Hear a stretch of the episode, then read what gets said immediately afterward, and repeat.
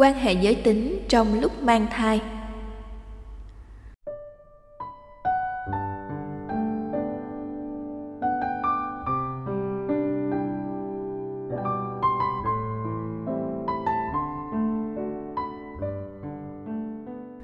Con biết chuyện chăn gói là tế nhị, Nhưng con mong thầy cho con lời khuyên. Con nghe nói trong thời gian mang thai, Nếu vợ chồng quan hệ giới tính nhiều Thì về sau đứa con ra đời bị ngu độn hoặc là thích ăn chơi. Nếu cấm vận chồng thì sợ chồng thèm phở. Vậy là người tại gia chúng con phải làm thế nào để giải quyết vấn đề trên nhằm duy trì hạnh phúc gia đình trong thời gian mang thai? Vũ Hoàng Anh, Thái Nguyên. Thầy Thích Nhật Từ trả lời Để duy trì hạnh phúc gia đình trong thời gian vợ mang mầm sống trong cơ thể. Hai vợ chồng không chỉ quan tâm đến sự an toàn thai nhi Mà còn tìm cách làm tăng hương vị cuộc sống lứa đôi. Để à, làm được hai việc trên Vợ chồng cần lưu ý một số điểm sau đây. Cá tính mẹ và con trong lúc mang thai. Theo Phật giáo, trong thời gian mang thai, cách ăn uống, nếp suy nghĩ và lối sống của mẹ ảnh hưởng ít nhiều đến cá tính của thai nhi. Phật giáo thường khích lệ người mang thai có những suy nghĩ đẹp, tư duy tích cực, tính tình hài hòa, nói lời từ ái, hiểu biết và cảm thông, rộng lượng và cao thượng để góp phần định hướng cá tính tốt của thai nhi về sau. Có nhiều thai phụ muốn đứa con trai tương lai có tính khí vui tươi sởi lợi quán tưởng đức phật di lạc biểu tượng của hoan hỷ và rộng lượng nhưng người muốn có đứa con gái dịu hiền dễ thương thì thờ vào quán tưởng bồ tát quán thế âm biểu tượng của tình thương hiểu biết và ban vui do vậy phật giáo thường khuyên thai phụ chuyển hóa các thói quen tiêu cực không đam mê hưởng thụ soi dịu cảm xúc, sống lạc quan và tươi cười để thai nhi có nhân cách tốt về sau. Do đó, theo tương quan hai chiều giữa thai phụ và thai nhi, ân ái quá nhiều trong thời gian mang thai sẽ có thể ảnh hưởng đến cá tính ăn chơi của đứa con về sau. Quá nhiều ở đây được hiểu là vượt quá mức tối thiểu cần thiết so với nhu cầu tự nhiên của cơ thể và tự nguyện của hai người.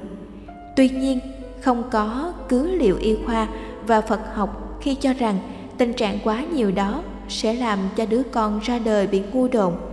Việc ngu độn thuộc về nghiệp thiếu kiến thức và thiếu trí tuệ, chứ không do chuyện chăn gói mà ra. Giả sử nghiệp riêng của thai nhi không có nhiều hạt giống kiến thức thì cũng đừng quá lo lắng vì quá trình giáo dục và tư duy đúng cách sẽ giúp con người vượt qua khiếm khuyết này theo năm tháng cấm vận hay thả vàng đều là sai lầm dù biết rằng an toàn thai nhi là mối quan tâm hàng đầu nhưng đừng vì thế mà ngộ nhận rằng cấm vận chồng là sự an toàn tuyệt đối cho mẹ con thai phụ.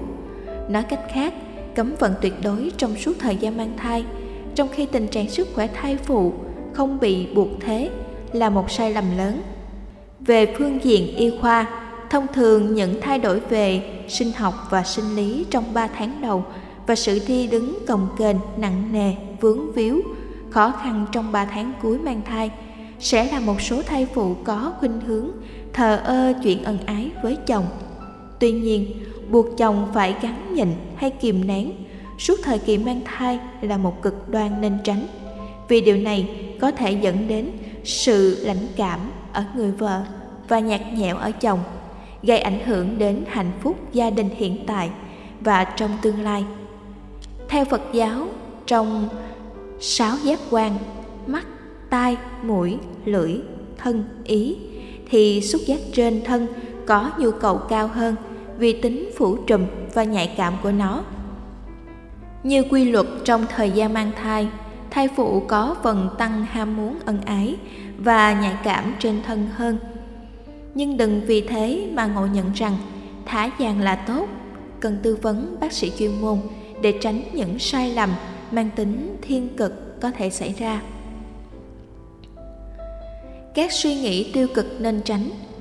suy nghĩ tiêu cực gây ảnh hưởng xấu đến sức khỏe thai phụ và thai nhi là điều không thể tránh khỏi trong thời gian mang thai. Do đó, để duy trì sức khỏe, thai phụ đừng quá lo lắng và bâng quơ suy diễn rằng vì chuyện mang thai mà chồng mình thèm phở nên có nhu cầu ăn vụng hoặc ăn bánh trả tiền. Lối suy nghĩ này là một mặt làm cho thai phụ trở nên đa nghi, dồn nén cảm xúc, tạo ra gánh nặng tâm lý, mặt khác làm cho chồng có cảm giác không được tin hoặc thậm chí cảm thấy bị xúc phạm. Nếu hôn nhân xuất phát từ tình yêu đích thực,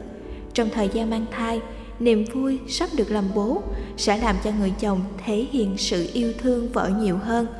Nên hiếm có chuyện chồng giải quyết ở ngoài,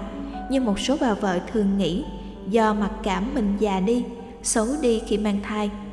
Nếu không có những hiện tượng như chồng đi suốt ngày lẫn đêm mà không có lý do chính đáng, thể hiện tâm trạng hờ hững, không quan tâm chăm sóc, lửa yêu, liệm tắt. Thai phụ nên tránh các thái độ võ đoán xấu về chồng để tránh tình trạng lục đục trong thời gian mang thai. Ngược lại, thai phụ nên phát triển các tư duy tích cực và sự tự tin để góp phần cùng chồng xây dựng hạnh phúc gia đình và nuôi lớn mầm sống yêu thương. Tóm lại, để hương vị hạnh phúc không giảm đi trong giai đoạn mang thai, người vợ nên tăng thêm các giá trị cuộc sống, giữ tinh thần thoải mái, vui vẻ, hạnh phúc với lối sống tích cực. Người chồng nên quan tâm, chăm sóc, nâng niu, chiều chuộng vợ hơn.